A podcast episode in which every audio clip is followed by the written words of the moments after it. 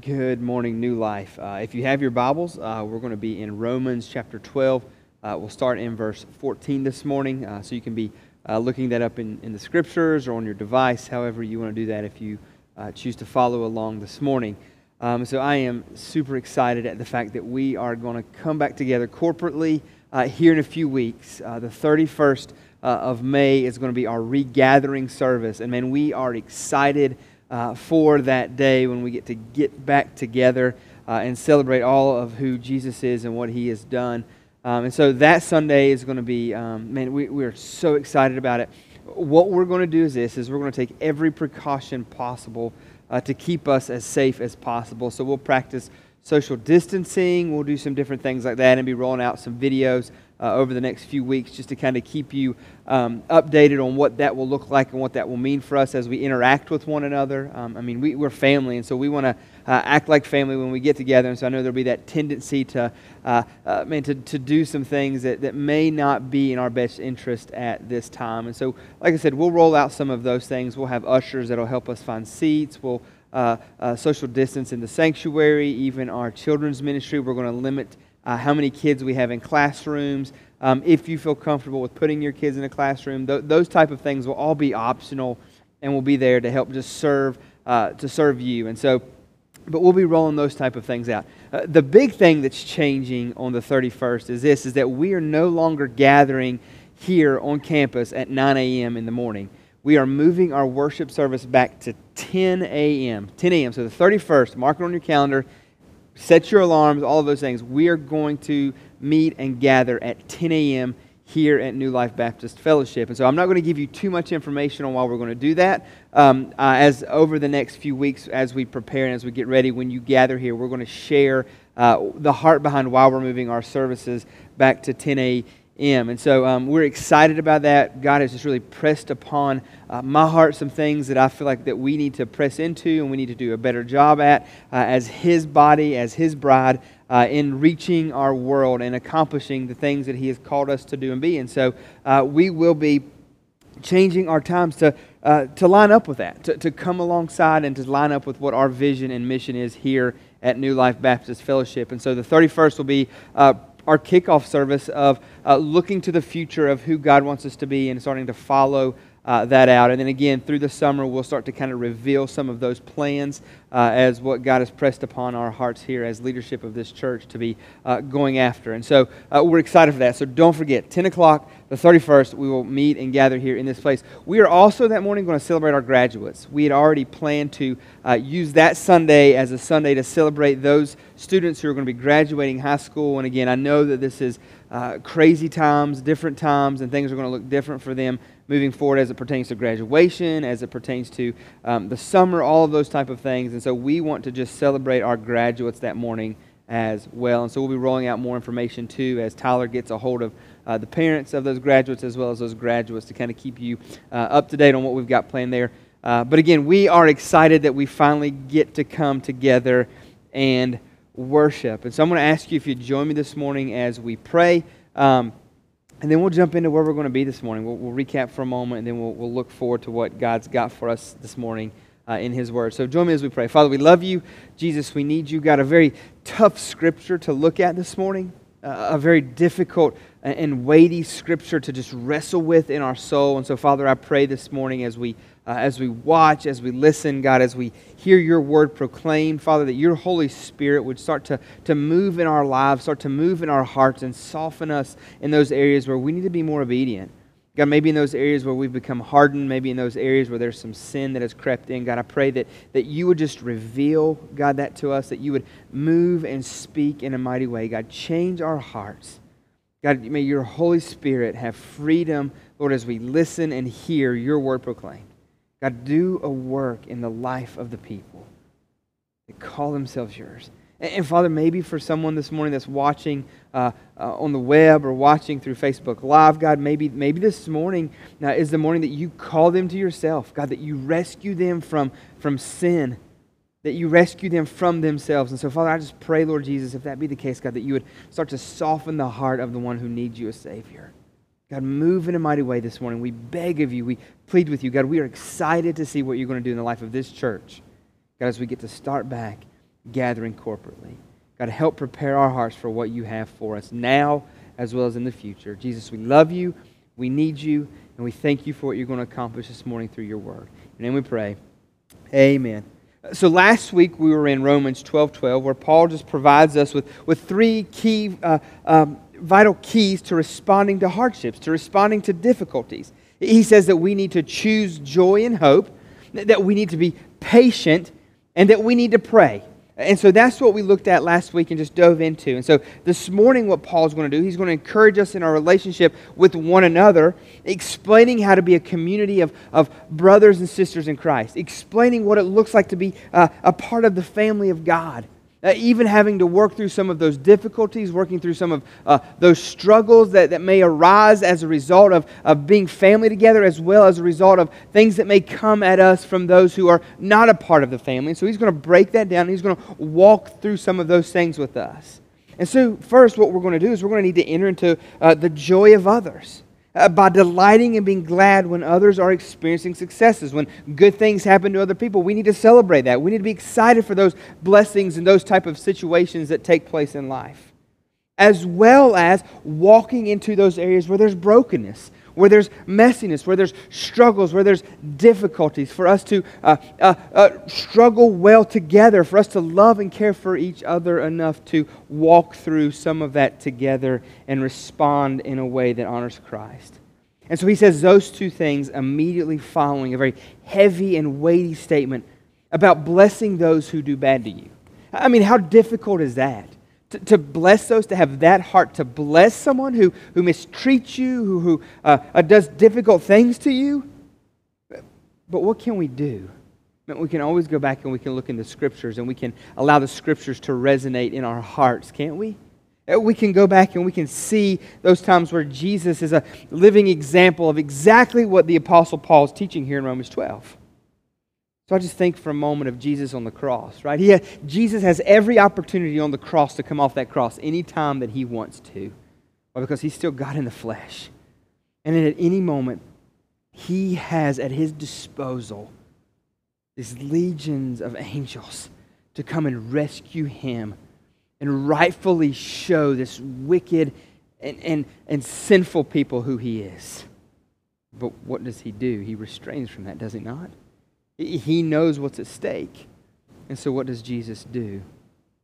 He doesn't respond that way. No, no, he, he responds in a much different way. How he prays for those who are crucifying him, he, he prays for and asks God to, to move in their life. Uh, the thieves on the cross, he shows mercy and grace to. So, so we see Jesus like that, having every opportunity to move in a way that would benefit him, but he doesn't. And so, Jesus also, as we're going to look at the scriptures this morning, we're going to see in his life as, as he gets to celebrate his disciples. Man, he gets to enter into that joy of celebrating them, like in Luke 10, uh, 17 through 21, where Jesus declares that he is, uh, he is full of joy through the Holy Spirit. And so we often think of Jesus as what is this man of sorrows and difficulties. Yet Jesus was also filled with joy, is what the book of Hebrews and the book of Psalm teaches us. All of those declare that God was what anointed with this oil of joy. And so Jesus had a joy in him, and he spread that joy to his disciples and to those that he came in contact with. Like we see in Matthew 16, 13 through 18, when Jesus asks his disciples, Hey, who's everybody saying that I am? Uh, what's the word? What's the buzz on the street about me? Who, who, what, what's the chatter that's happening out there? And so they begin to tell him of, of these prophets and all of these uh, people that Jesus could be. And then in that moment, what does Jesus do? He just pauses. And I can just imagine this intense moment with his disciples as he looks them in the eye and he says, Okay, but, but who do you say that I am? And what do we know? We know Peter steps up, takes the challenge, and he responds in such a way as, to, as, as for God to, as for God in the flesh, as for Jesus to celebrate the reality of what Peter has said. He says, Yes, Peter, that's right. He says, Upon this rock I'll build my church. Not the rock Peter, but on the statement, the weighty statement that Jesus Christ is the living Son of God. That's the very foundation upon which his church is built. And so, what does Jesus do? Jesus celebrates that in the midst of his disciples. So we see Jesus living this out in front of his disciples, as well as the last thing that we'll look at this morning with this being hurt and moved by the hurt of others. In John chapter 11, what happens? Jesus comes into town and his good friend Lazarus has died. And those, those people there that he is close to, he's, he's hurt and he is moved oh, by what's taking place with Lazarus. And so we see Jesus in that scripture in John 11 weep because Jesus is broken over the fact of losing someone close to him and those that he is close to. He is broken over the fact of their hurt and their pain. And so, as the body of Christ, when we are faced with difficult truths in the scriptures, what can we do? We can always flash back to the life of Jesus and follow his example. Follow his example. And we'll see that all here as we look through the book of Romans, chapter 12, starting in verse 14. So, all of the commands that we're going to look at over the next two weeks, they're going to assume that something deeper has happened in your soul. We're going to assume that something greater has happened in your heart. Because all of these commands are rooted uh, in the freedom from self preoccupation and self delight. We've been removed from that. It's not about me. It's not about me. And that's what happens when we enter into relationship with Christ. It frees us up from us, it gets us out of the way. See, these commands, they are rooted they are rooted in the preoccupation of Christ. And there's a delight in Christ.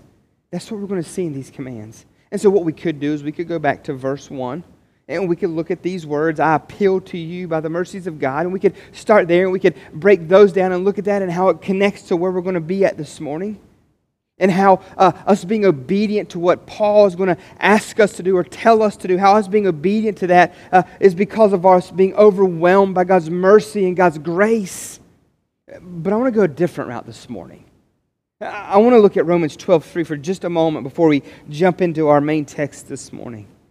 And, and this is what Paul writes. He says, For by the grace given to me, I say to everyone among you, not to think of himself more highly than he ought to think, but to think with sober judgment, each according to the measure of faith that God has assigned. So, the alternative of thinking too highly of ourselves, this, pre, uh, this self preoccupation or this self delight, which is the root of all sin, is to look away from self and to look to Jesus and behold his beauty, behold his glory. And then notice one other thing in verse 3 that I believe is so relevant to commands like this. Especially when we're going to see here in a moment where Paul says, Bless those who persecute you, weep with those who weep.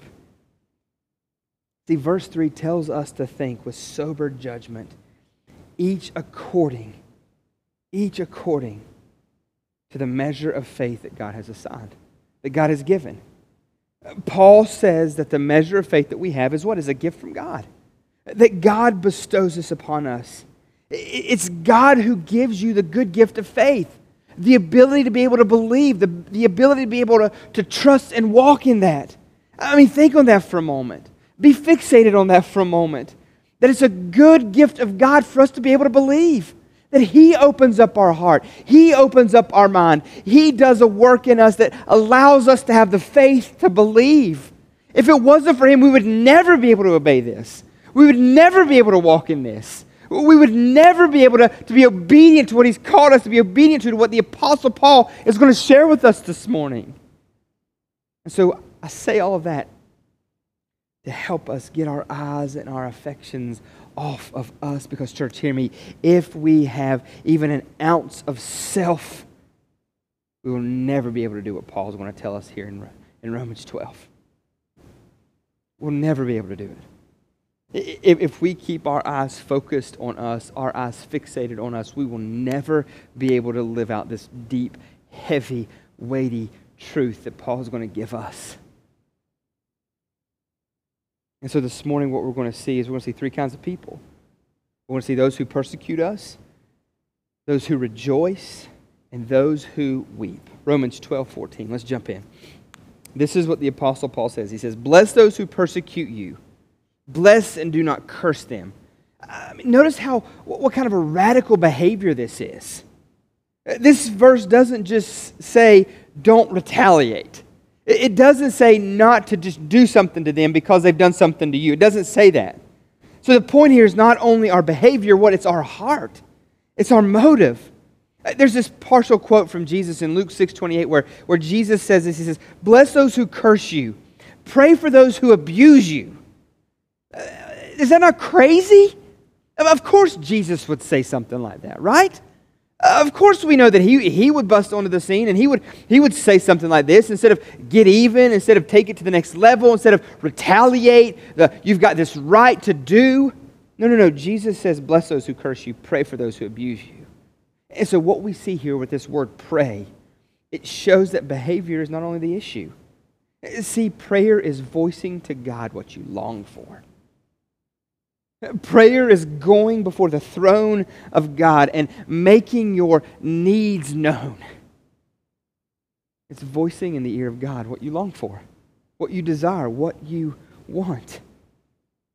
So blessing someone is not just found in what the way that you treat them. Oh. That takes it to a whole new level, does it not? Blessing someone is not just found in the way that you treat them, how you respond to them. No, no, it includes the longings that you have for someone. It includes the desires that you have. That's hard stuff. That's deep level stuff that we have to work through, especially to those who have abused us, or those who have hurt us, or those who have mistreated us, or taken advantage of us. He says, Bless them and pray for them. Pray for what? For their good, now and forever. That's what we're to pray for. I mean, is this not hard? Is this not difficult?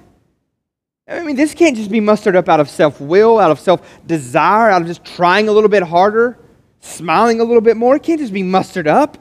It has to be a move of God in the heart of His people. Nobody's going to respond or act or live this way. Uh, the world would say only a fool would do that. What, the, the, the saying of the world is what? I don't get mad, I get even.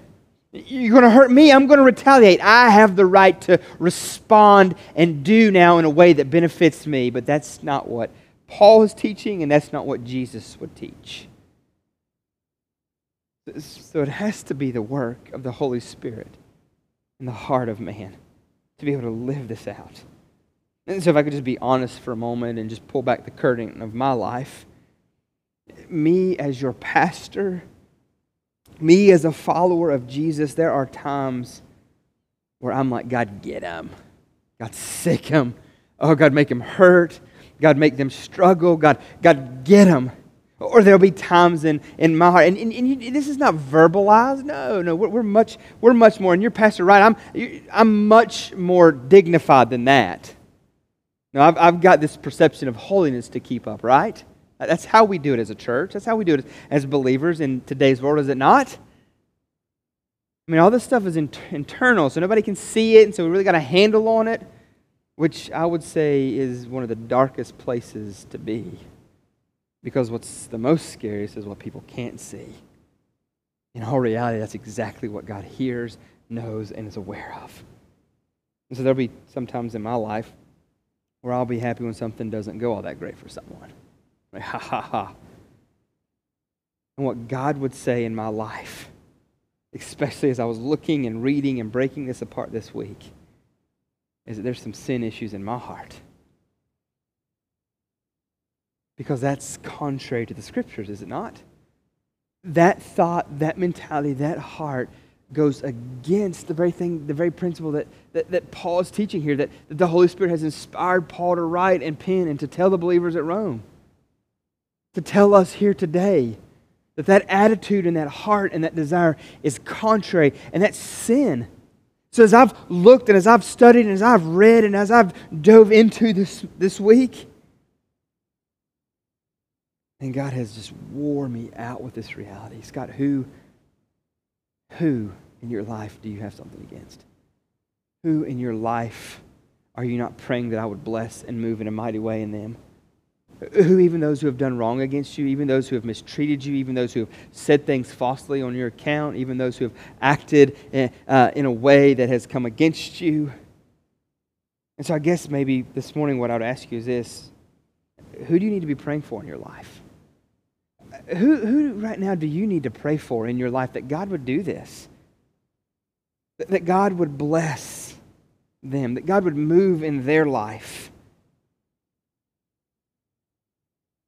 Let me think about that for a moment. Maybe in the moment, even of the sermon, sermon and the scriptures being proclaimed, God and His good grace, by way of the Holy Spirit, would stir up in your heart this reality of someone maybe that you've got a vendetta against, that you've got a hardship toward, somebody that maybe has mistreated you, said some things about you. Because the reality is this if you live long enough, you're going to upset and frustrate people. You're to, there's going to be jealousy, there's going to be tension, there's going to be things that happens. And more than likely, you're probably aware of that, and you probably know, you probably feel, feel some of that. And so, my question is who do you need to pray for this morning? Who has God stirred maybe in your heart this morning as, as I began to read and break down some of this? And so, this way of living, church, can only come from Christ. It can only come from a relationship with Jesus. See, when we see that Christ is all sufficient, when we see that He is enough, then we can settle in and we can live out this. See, living this way comes not from thinking highly of ourselves or thinking more than we ought of ourselves, but what? Seeing ourselves in light of the way that Jesus sees us broken, sinful, and wicked, and in great need of Him. And when you start to look through those lenses, God starts to shape and mold your heart all the more the way that it should be. So he goes on and he says this, Paul, he says this. He says, Rejoice with those who rejoice it's this thought of being glad in the blessings and honor and welfare of others, uh, no matter what your situation is. And so, this is the heart behind uh, all that Paul is saying. And so, I just love the story in John chapter 3, where we kind of get to see this example lived out. See, when the reports of Jesus' success, it comes to John the baptizer there, and, and his influence over the Israelites was starting to decrease some. And so, this was John's response. This is what he says He says, A person can receive only what is given them from heaven. You yourselves can testify that I said that. I'm not the Messiah, but I'm, I am sent ahead of him. The bride belongs to the bridegroom. The friend who attends the bridegroom waits and listens for him and is full of joy when he hears the bridegroom's voice. That joy is mine, and it's now complete. He must become greater, and I must become less what happens here? John takes his eyes off of himself. He understood that there was something much greater at stake. He was excited no matter what. Why? Because Jesus was being made known. All glory was going to Christ. That was his heart, that was his desire. And so that's how we can live that out when we see life's not about us, but it's about Jesus, making much of Jesus. We can celebrate with those, rejoice with those when good things happen. He goes on, he says this He says, Weep with those who weep. So, what Paul does here is he instructs us to just mourn with those who mourn. He's saying we need to be sensitive or we need to be compassionate what to the hardships and sorrows of others. By learning to weep with those who weep, we can enter into the pain of others. And in that pain and in that hurt, what we can do is we can minister what? The love and the peace that only comes from Jesus we can bring that into that relationship and we can walk with those through the difficulties and the struggles and the hurts. See, when people are hurting, merely just being with them and just weeping and crying with them is some of the greatest ministry that you can provide. We don't always have to have the answers. We don't always have to have all the words. We don't always have to try to give them a cute little Bible verse to make them feel better. I think just presence is what matters. Just being there, being an ear to hear what they have to say without even giving feedback unless they want it. Just being in the room with someone that's hurting means more than we can ever, ever, ever know. Ever know. And we see Jesus do this all the time, don't we? We see him act that way, as I've already said with Lazarus. He was broken there also, what we can see in the Old Testament is you see Job's friends. They did this at first. They started off good, but they ended horribly. Job 2.13 says, tells us this, when, when they sat on the ground with him for seven days and seven nights, no one said a word to him because they saw how great his suffering was. They're just there in his presence. They're just there with him. They're just mourning with him. But it's when they open their mouths and they attempt to offer their wisdom and their understanding that takes this story downhill quickly. And so all of this comes down to getting our eyes and our desires off of self and looking toward others through Christ. Through Christ. So we can rejoice with those who rejoice. We can mourn with those who mourn. Why? Because we're not looking to us. It's not about us. It's not to benefit us. It's, it's to be the hands and feet of Jesus to them. It's to be Jesus in the flesh for someone that's hurting, for someone that's celebrating. It's to, it's to be Him in this world. But isn't it easier to do whenever there's someone we have close relationship with? When someone who doesn't aggravate us or frustrate us? It's so much easier to do it then. But Paul doesn't set this scripture up that way, does he? No, no, no. He, he says, to bless those who persecute you, to bless those who aggravate you, to pray for those people who, who treat you a certain way that's, that's, that's not acceptable and not right. That's what he tells the believers here at Rome to do, and that's what Jesus, Jesus would echo. That's what Jesus would tell his followers to do. I mean, to pray for what? To, to pray for their soul, to pray for their eternity, to pray for their heart. Oh, that, that they would be awakened to the reality of who Jesus is.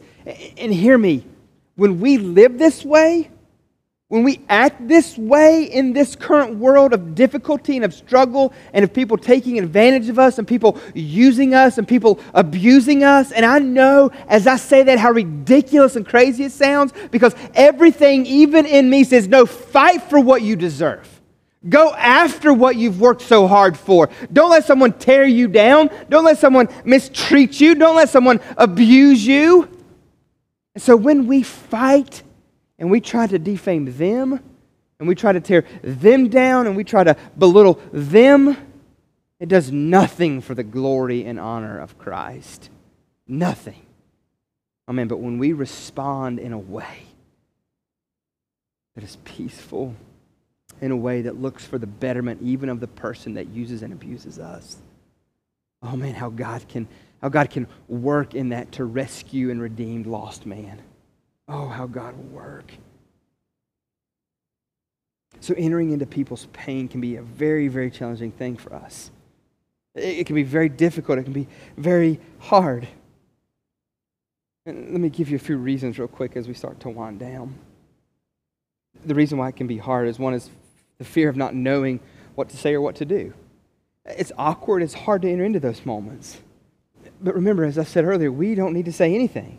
We just need to be present. We just need to listen as they talk. Another reason why it can be difficult to enter into this season is because we're busy. I mean, life throws a lot at us, does it not? And so, weeping with those who are hurting, it takes time. It takes a lot of time. Yet, Jesus went out of his way to do what? Comfort those who are in pain. A third reason could be this being afraid that you won't be able to answer their questions properly you won't be able to answer their questions properly. We aren't there to provide answers, but we're there to provide comforts. You don't even need to enter into it with that thought. I mean, I'm just here to just be here to be present. And I think another reason why it can be difficult is because we're worried that we can't fix their sorrow. Which is not our job to fix them.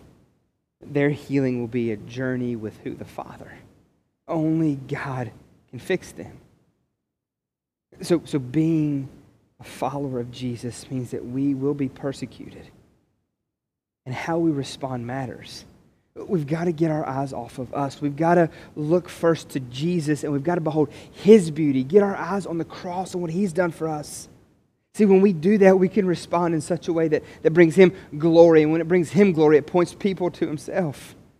So may we grow and mature to the point that when we are in a situation of persecution or difficulty, that we bless those who persecute us, that we rejoice with those who triumph uh, in, in good things, and that we weep with those who enter into suffering, and we come alongside and we care for.